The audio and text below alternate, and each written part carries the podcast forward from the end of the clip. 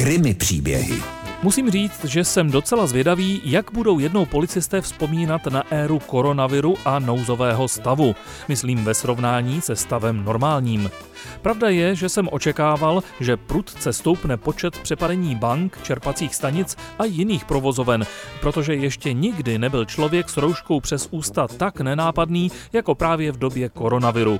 Zároveň radikálně klesl počet případů pašování přes hranice. Když jsou přechody zavřené, nezbývá pašerákovi, než přejít zelenou hranici, tedy mimo oficiální hraniční přechod. A v době nouzového stavu je to jeden z nejtěžších trestných činů. A tak jedny z posledních případů pašování zaznamenali celníci ještě před vyhlášením nouzového stavu, tedy začátkem března. Nejdříve to byla posádka vozu, u které našli 17 kartonů cigaret bez příslušného označení kolkem. Povolené maximum je přitom 800 kusů. Jen o tři dny později zastavili celníci řidičku, která si vezla 3 kg řezaného tabáku. Povolený je jen 1 kg. Škoda na neodvedené dani by přitom u obou činila 10, respektive 7 tisíc korun. U těchto případů by se snad ještě dalo uvěřit, že se jednalo o zboží pro osobní potřebu.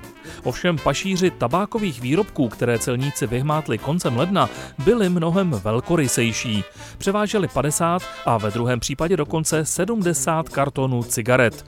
Na nich už se dalo vydělat mnohem lépe. Škoda by přišla na více než 26, respektive 40 tisíc korun.